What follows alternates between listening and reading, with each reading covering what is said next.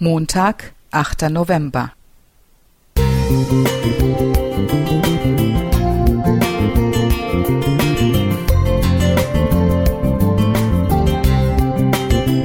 Ein kleiner Lichtblick für den Tag.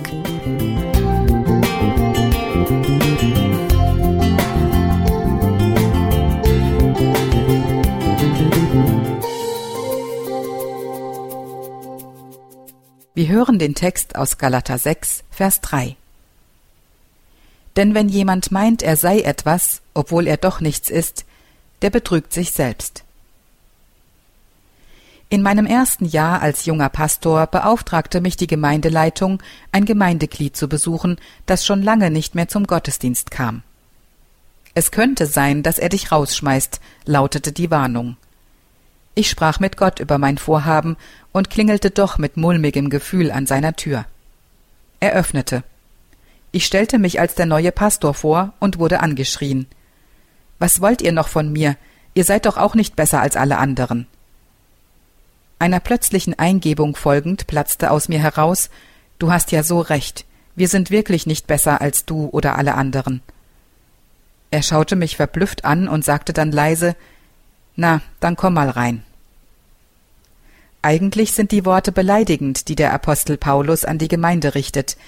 Er schreibt doch an Nachfolger Jesu, an Menschen, die Gott so kostbar waren, dass Jesus für sie gestorben ist, die ihn als ihren Erlöser angenommen haben. Nun sind sie von Gott erwählt, sein Evangelium zu verkündigen. Das macht sie doch zu ganz besonderen Menschen. Denen sagt er, wer meint etwas zu sein, während er doch nichts ist. Galater 6, Vers 3, Elberfelder Bibel. Sind sie wirklich nichts? Worum geht es hier eigentlich? Die Gemeinde wird aufgefordert. Wenn sich jemand zu einem Fehltritt verleiten lässt, sollt ihr, die ihr euch von Gottes Geist führen lasst, ihm voll Nachsicht wieder zurechthelfen. Galater 6, Vers 1, neue Genfer Übersetzung. Hier geht es um die Übertretung der Lebensordnungen Gottes.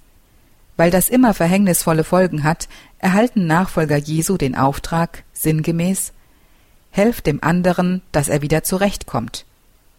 Wer das kann? Alle, die sich von Gottes Geist führen lassen. Vers 1, neue Genfer Übersetzung. In aller Demut helfen, wieder auf den rechten Weg zurückzufinden. Vers 1, Neues Leben Bibel. Das kann nur der, der erkennt, dass er genauso auf die Gnade Gottes angewiesen ist wie der, dem er helfen soll. Auch wenn ich vielleicht nicht den gleichen Fehler begangen habe, bin ich doch nicht fehlerlos. Ich kann nichts tun, das mich vor Gott gut dastehen ließe, sondern bin auf seine erlösende Güte angewiesen. Wir sind Sünder, und darin sind wir alle gleich. Niemand darf meinen, er sei besser. Gott stellt mich auf die gleiche Ebene mit dem, der Hilfe oder Korrektur braucht, und eröffnet mir so den Zugang zu ihm. Erst die Erfahrung der Gnade im eigenen Leben macht das Zurechthelfen wirksam. Lothar Wilhelm Thank you.